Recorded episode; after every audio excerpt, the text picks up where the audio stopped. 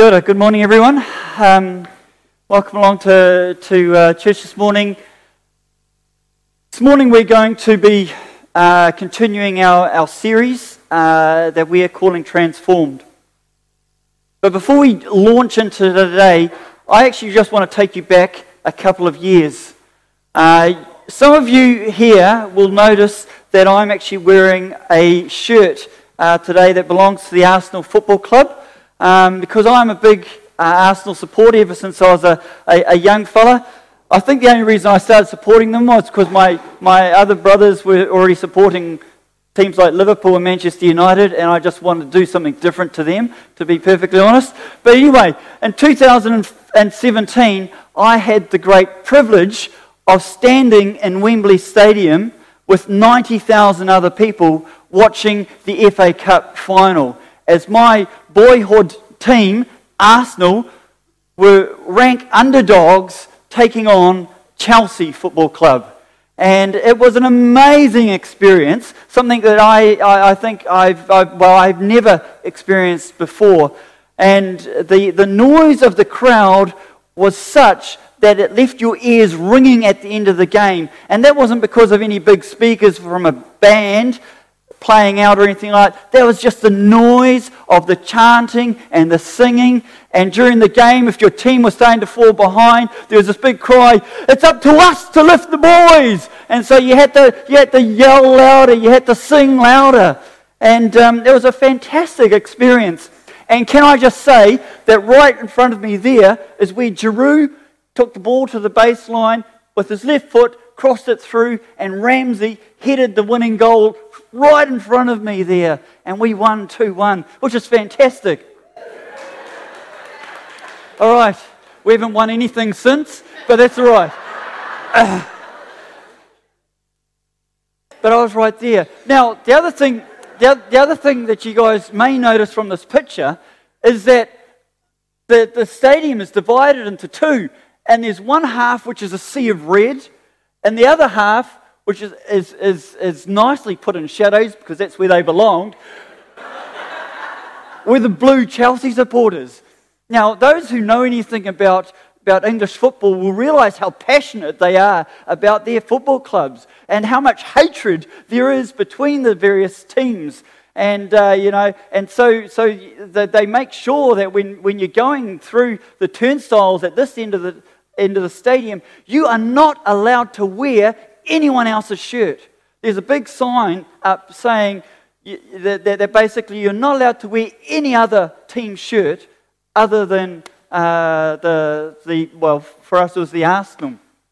Because they know how much people are passionate, how much the, the hatred runs between these supporters of the various teams.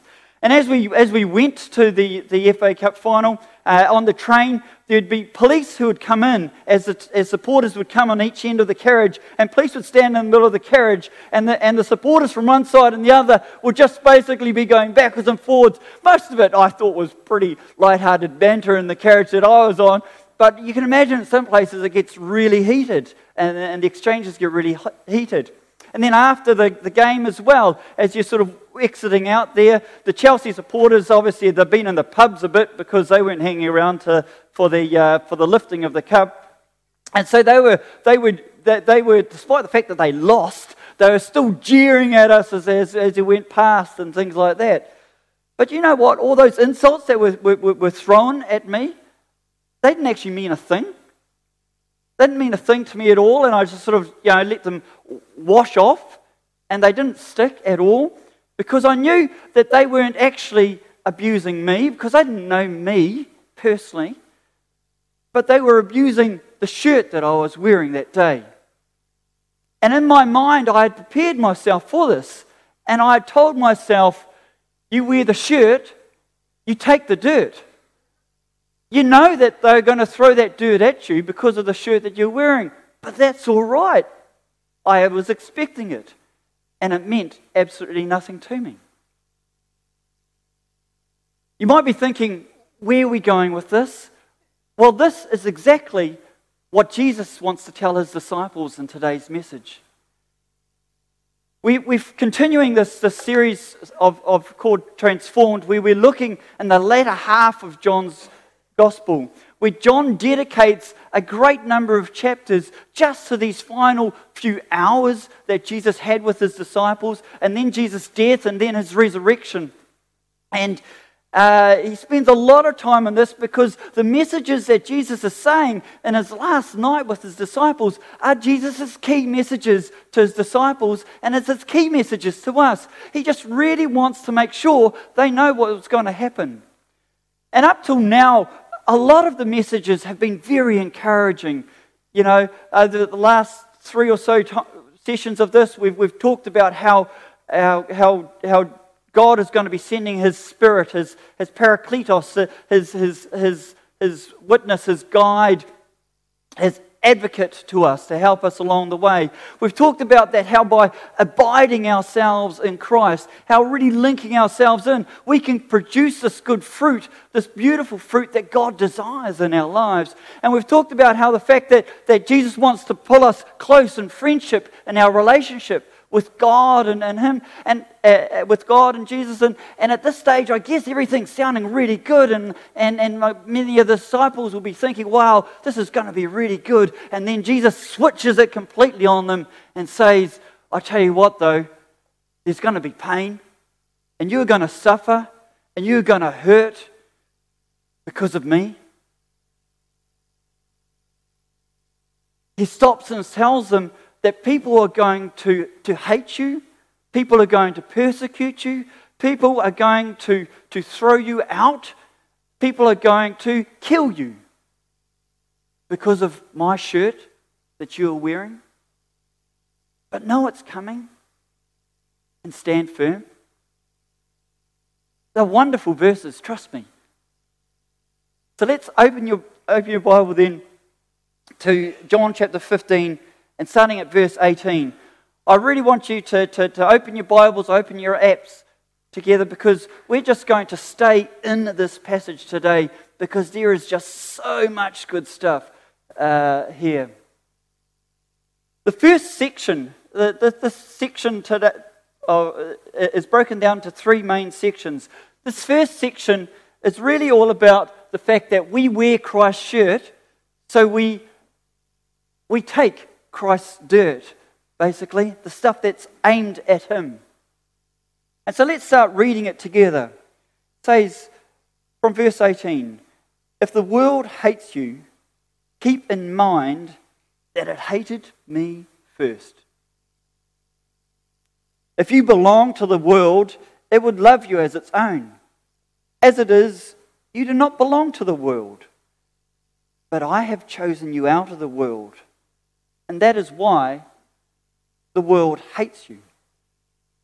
So, in other words, Jesus is saying right from the beginning actually, the world's going to hate you, but it's going to be because of me, because I have chosen you out of the world. And you no longer, you no longer march to the beat of the world's drum.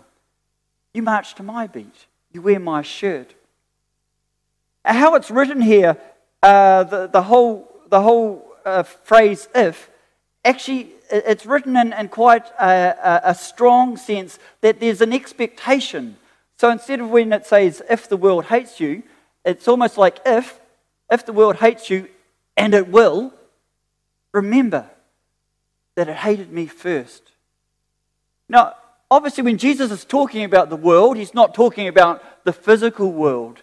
He's talking about mankind and our sinful, fallen state. He's talking about the sinful mindset that, that, that we have without Him.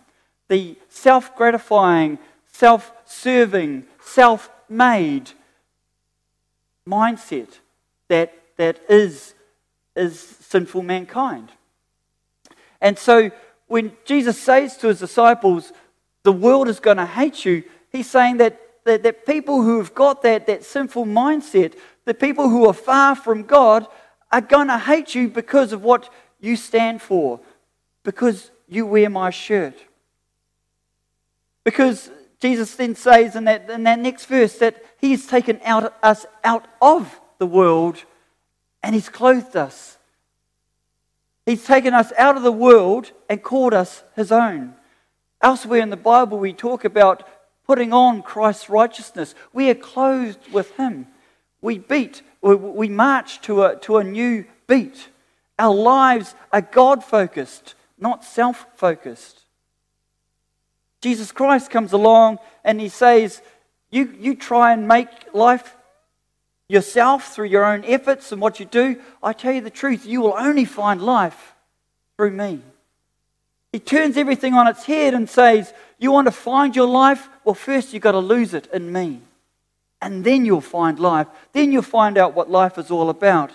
You do not belong to the world any longer, he says. You are mine.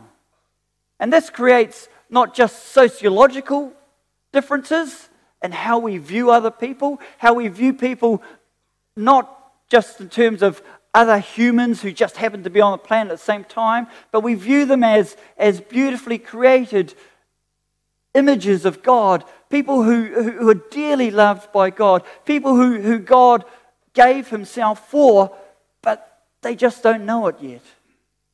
And it tra- changes completely how we, we, we view society, how we view people around us, and how we interact with them. But it also deeply affects, obviously, the theology of, of what we're here for. What's the purpose of life and what we're doing? And Jesus is saying, Look, I've called you out of that. I've put my shirt on you.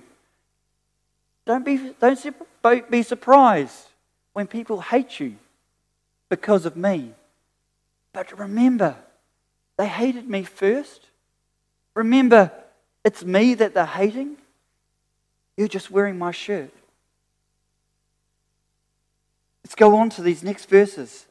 It says, Remember what I told you. A servant is not greater than his master. Remember, we actually just read these verses just a few, few chapters before, in chapter 13, when Jesus was washing his disciples' feet, eh? And uh, he, was, he was saying, um, uh, the, the, the servant is not greater than his master, and, and, and giving them the example that just as he served, so we should also be serving. Well, he uses that same phrase here and says, just as I was persecuted, you will be persecuted too. Because a servant is no greater than the master. If the master gets it, the servant's going to get it too. Understand that it's going to happen. If they obeyed my teaching, uh, if they persecuted me, they will persecute you. If they obeyed my teaching, they will obey yours also. They will treat you this way because of my name, for they do not know the one who sent me. If I had not come and spoken to them, they would not be guilty of sin, but now they have no excuse for their sin. Whoever hates me hates my Father as well. If I had not done among them the works no one else did, they would not be guilty of sin. As it is, they have seen and yet have hated both me and my Father. Jesus is saying again and again through these, these, these, these verses, he says it multiple times. They're going to hate you not because of you, but they're going to hate you because of me. The fact that you are wearing my shirt, you are clothed with me. And how they treat you, whether they persecute you or whether they listen to you, is how they would treat me. And in these verses, there's this bit in there where it says that they would not be guilty of the sin. That doesn't mean that because Jesus came, people are all, all of a sudden sinners.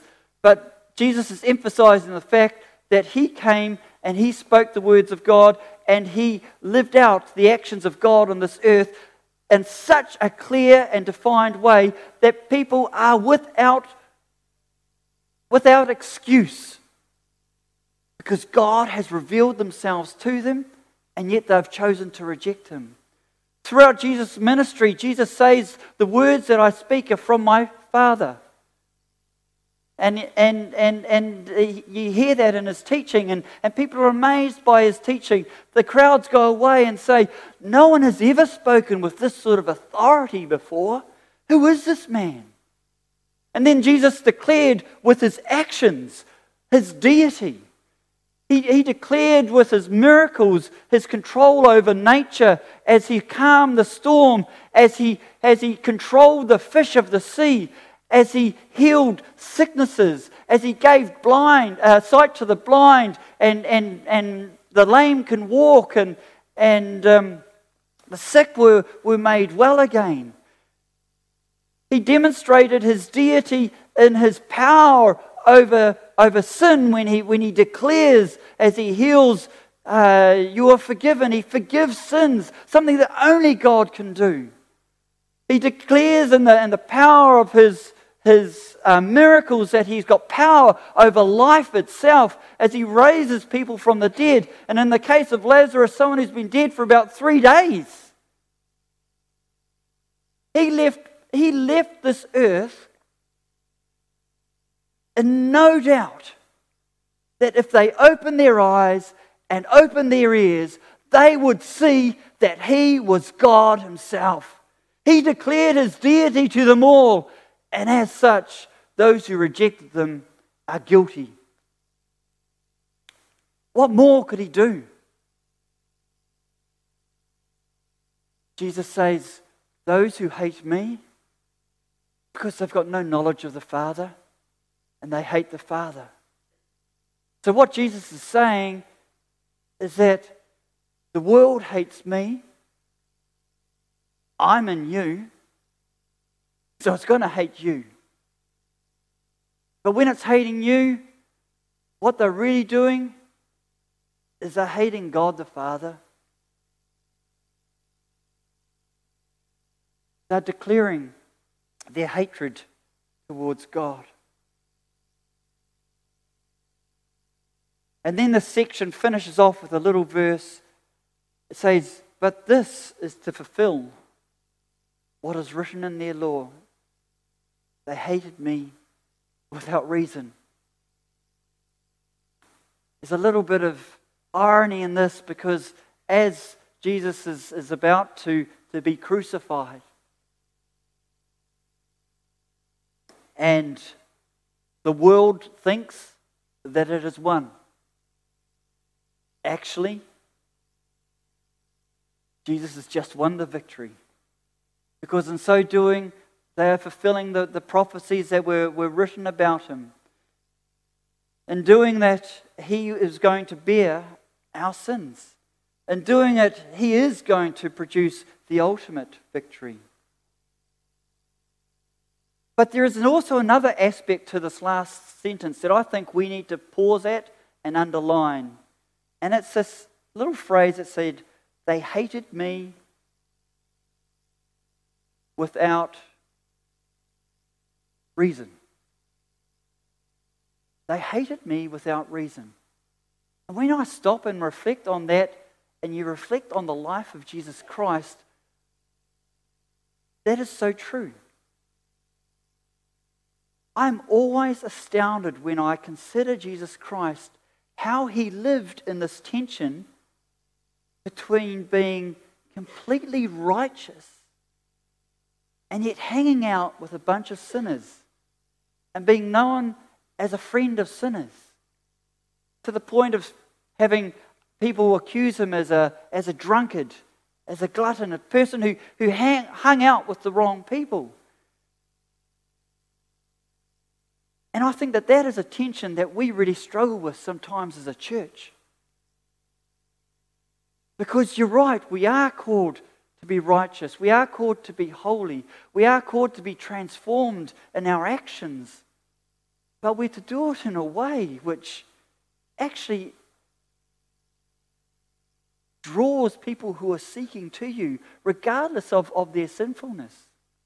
We aren't to do it in a bigoted, holier than thou sort of attitude, an attitude of self righteousness, which has often been the, the, the, the, the, the, the, the call of the church over the centuries that, you know, we've got these sort of standards, and, and there's a feeling that, that people can't come to church until they get their lives sorted out. They can't come through the doors of the church until they've got everything sorted uh, because of the attitude that the church has, has lived out their faith.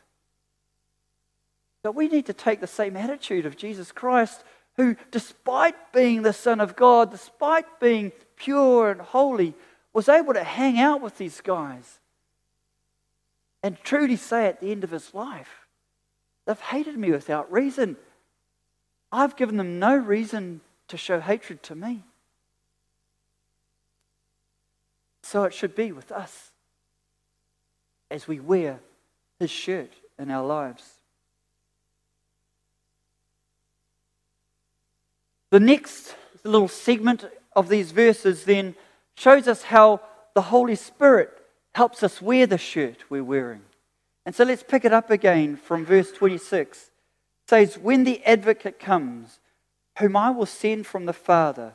The advocate, obviously, is the, as Steve explained a couple of weeks ago, the parakletos, the one who will be a witness, our, our advocate, our uh, intercessor, the one who will, will guide, the one who will, will, will help us along the way. That Jesus will send from the Father the Spirit of truth who goes out from the Father. He will what? He will testify about me.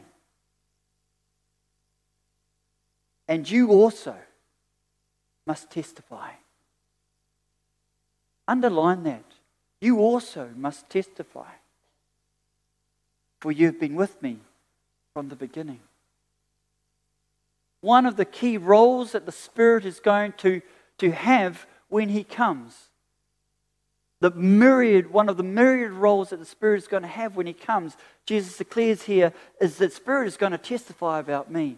The Spirit is going to be a witness to this world about Jesus Christ. And the reality is that we as Christians have God's Spirit in us. We have the same Spirit in us. And so, an essential part of living a Spirit filled life is that we are going to testify to the name of Jesus Christ. As part of a Spirit filled Christian life, you will testify to the name of Jesus Christ. And if anything is going to get you in trouble these days, then this potentially will. Because this is testifying to the fact that we are saying that Jesus Christ is the only way to God. It's testifying that Jesus Christ was himself God in human form. It's testifying that it's only through the death and resurrection of Jesus Christ that we are saved. It's testifying to the fact that you can only find your life, you can only find who you are supposed to be through Jesus Christ. And such exclusivity is frowned upon in the society in which we walk, in the society in which we live.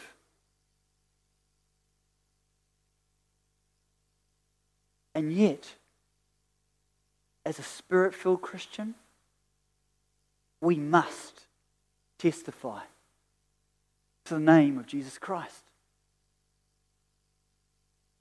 We must.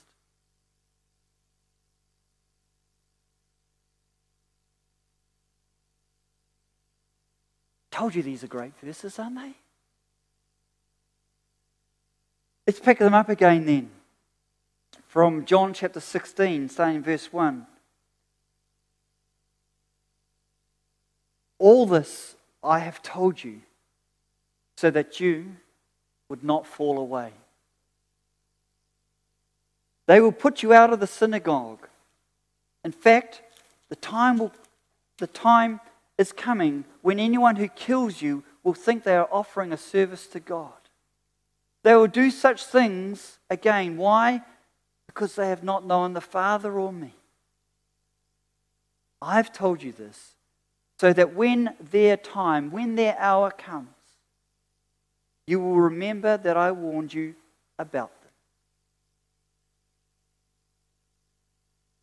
So Jesus finishes off again by just going back to where he started this little section and said, Persecution's going to come to you because of me. But you know what? Expect it and stand firm. Expect it.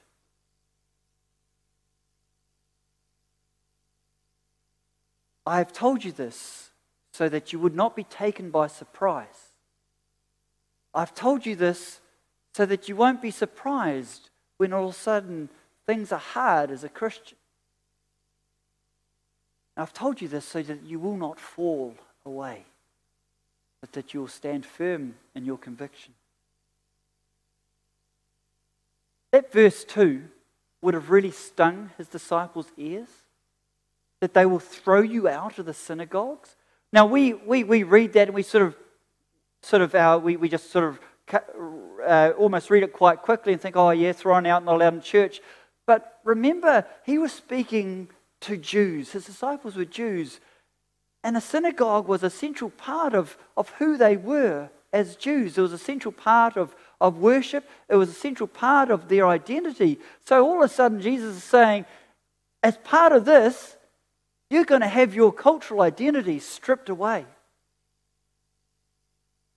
You're not going to be allowed in the synagogue. You're, not going, you're going to be thrown out of the synagogues on account of me. Everything you thought about, everything that's been raised as, as a young Jew, and all the things you need to, to, to do as Jew, and, and, and part of who you are and your cultural identity, ah, you're going to be cast out of that. And all of a sudden, Jesus' message isn't so rosy at all, is it? And then he goes on and says, and in fact, the time is coming where people will kill you and they'll think they're doing a service for me. And church history would bear his truth out. As each of the, uh, of the disciples are eventually martyred for their faith and they give their life up.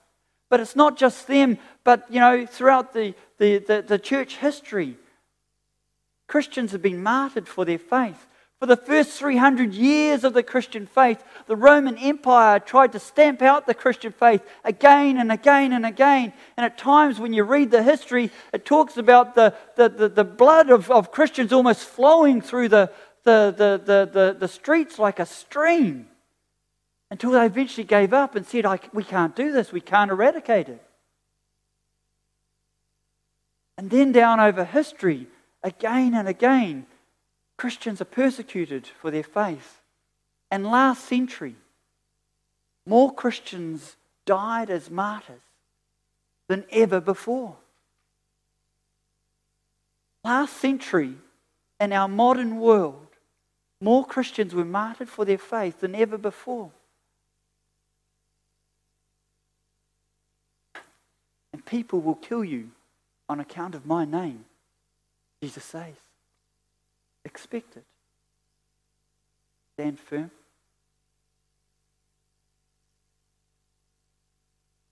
So Jesus is saying to us,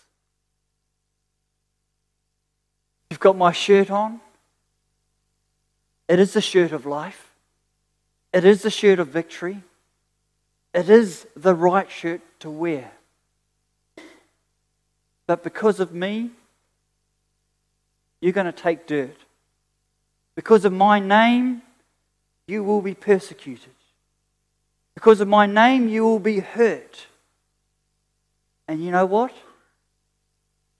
Expect it. You wear the shirt, you take the dirt and let it fall off.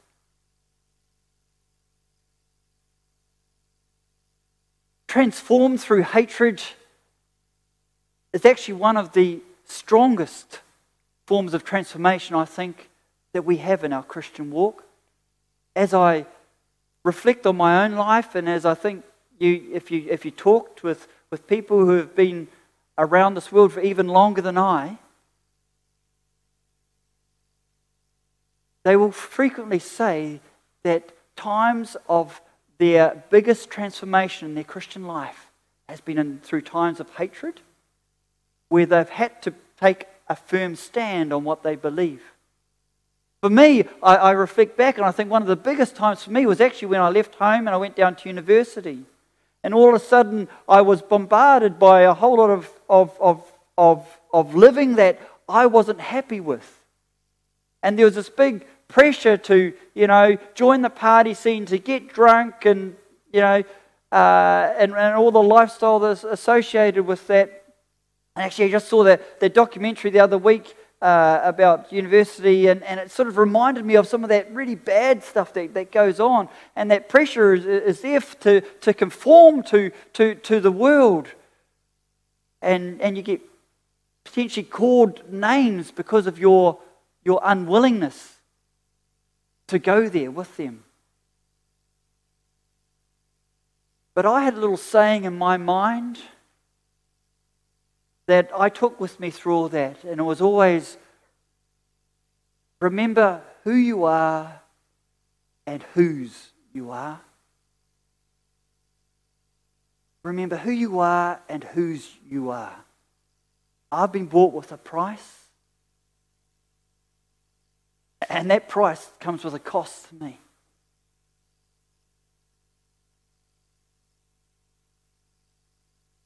And as I thought through that, as you potentially get called names for not going along, I would answer back in my own mind. I would be a much weaker person if I went back on what I believed and did what you said. I'd be a much weaker person of character if I caved in to their pressures rather than stand on what I believe.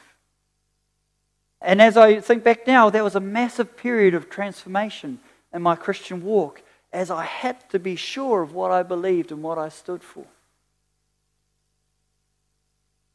One of the ways that I really uh, that I th- find useful in sort of standing firm is to read about other Christians to read about other lives and be inspired by their story.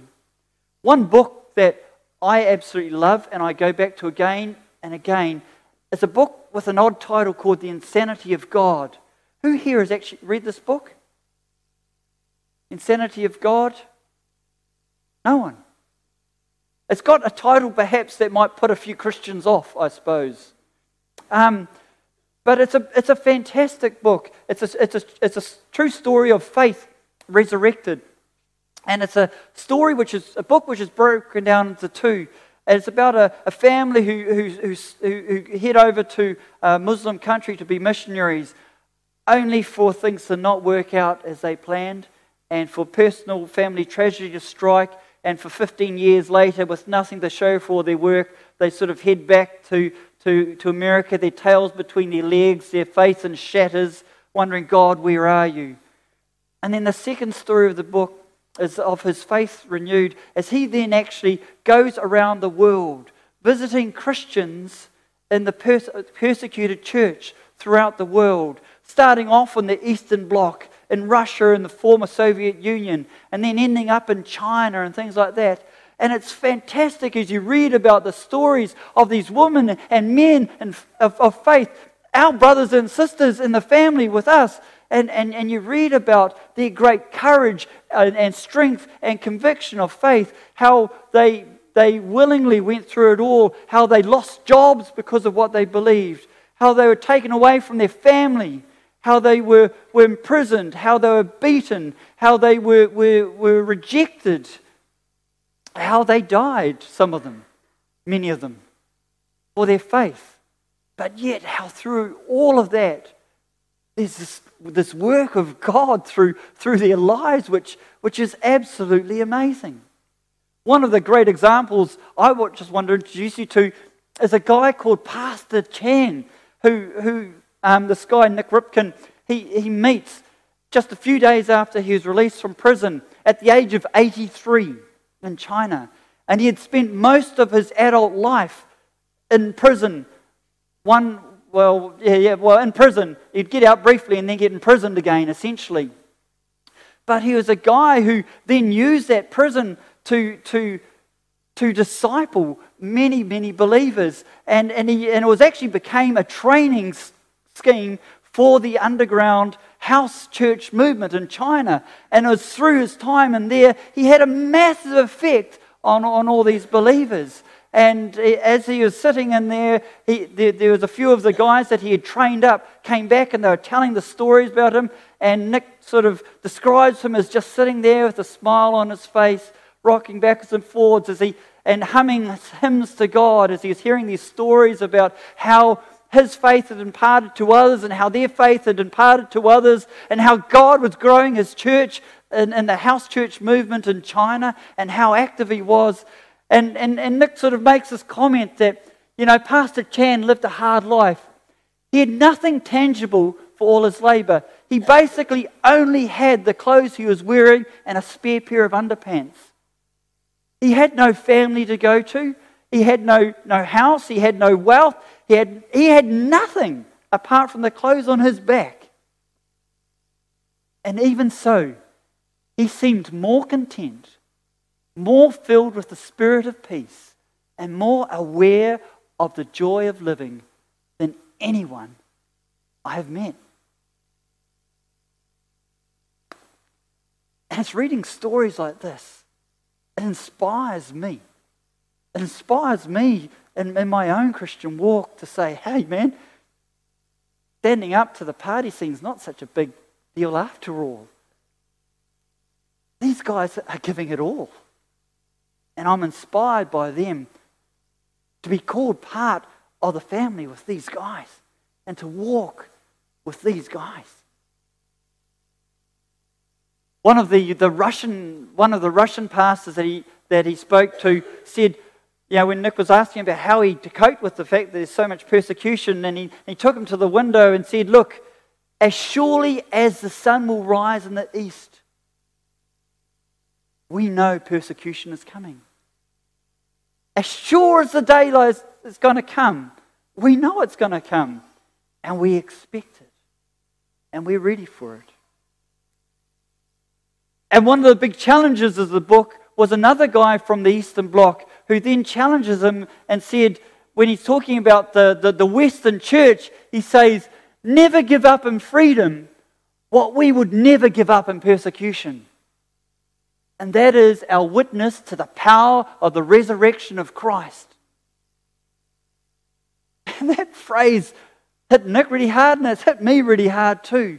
Never give up in freedom what they would never give up in persecution, and that is bearing testimony to the name of Jesus Christ. Never give up in freedom, proclaiming the resurrection of our Savior, Jesus Christ.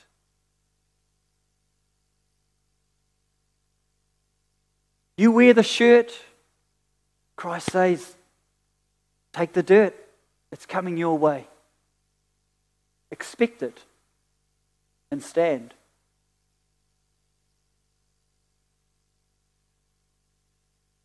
I want to leave you with perhaps three questions that have plagued my mind as I've been preparing for this, and questions that have been in my mind, well, for a few years, really, from, from reading this book and things like that. It's because when you start reading these stories of the persecuted church, they don't ask us, they don't ask us to pray that their persecution would cease. Because they see a beauty in the persecution and they see God at work in their lives and in the lives of people around them. They pray. They say, Pray that we may stand firm. Pray that we may be faithful.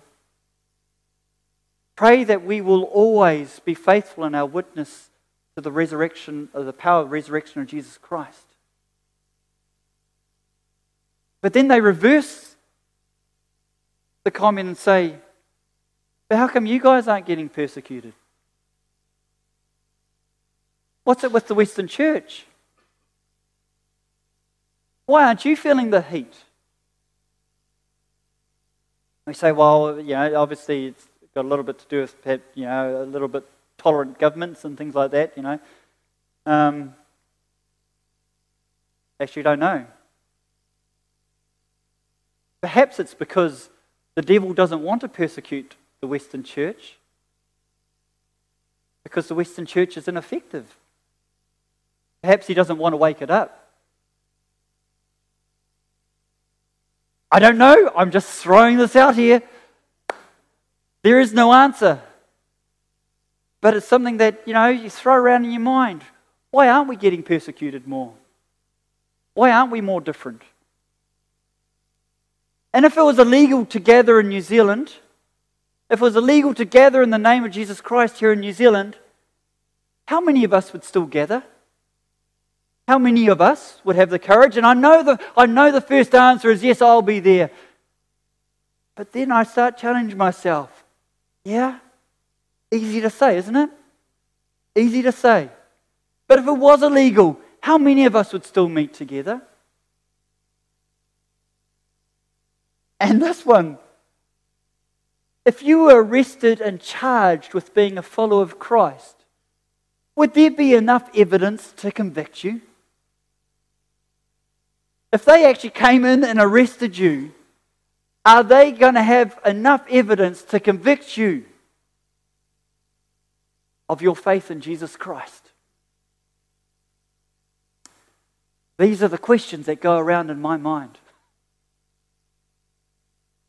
If you wear the shirt, take the dirt. Let's wear the shirt well. Pray. Heavenly Father, we thank you for the truth that is in Jesus Christ. We thank you that He is the way to life. We thank you that He alone is your Son. And we thank you for the, the life that we have in Him life complete, life eternal. Father, as we wear Christ's shirt, give us the strength and the courage to boldly proclaim his name. Give us the courage to wear his shirt well.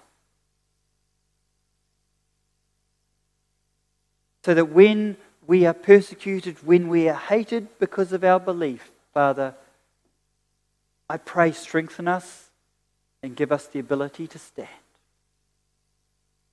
We need you. Amen.